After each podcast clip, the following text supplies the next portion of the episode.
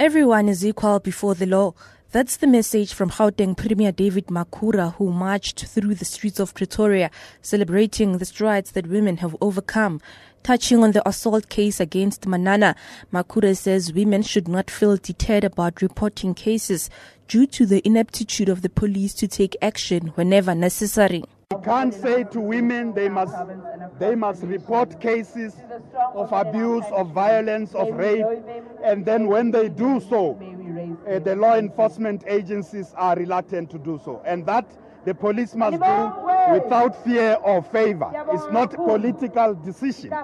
That's a basic thing that the police must must do, and the criminal justice system as a whole must run its full course. Gauteng Health MEC Dr. Gwen Ramokgopa echoes the same sentiments, saying it's unacceptable to have such leaders in society. She also touched on the minister in the presidency, Jeff Radebe, who apologized for exchanging explicit text messages with a junior employee in the government's communications agency earlier this year. Very regrettable, including also in the case of uh, our minister who fondled an employee we must condemn it with the strongest words uh, that we can to say that's, that's not the leadership that we need in society and that the police must act swiftly.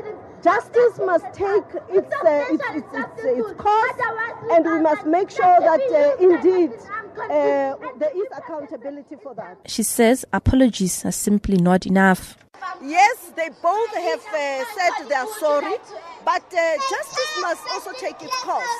Some women who were also part of the march expressed their opinion on gender based violence. It's not fair. He should be arrested like any other ordinary people. After all, we are all equal before the law. So, what's the use of being equal if he can't be arrested? While there's an outcry about Manana yet to be arrested, police say they are still conducting investigations. I am Pumzile Mlangeni in Pretoria.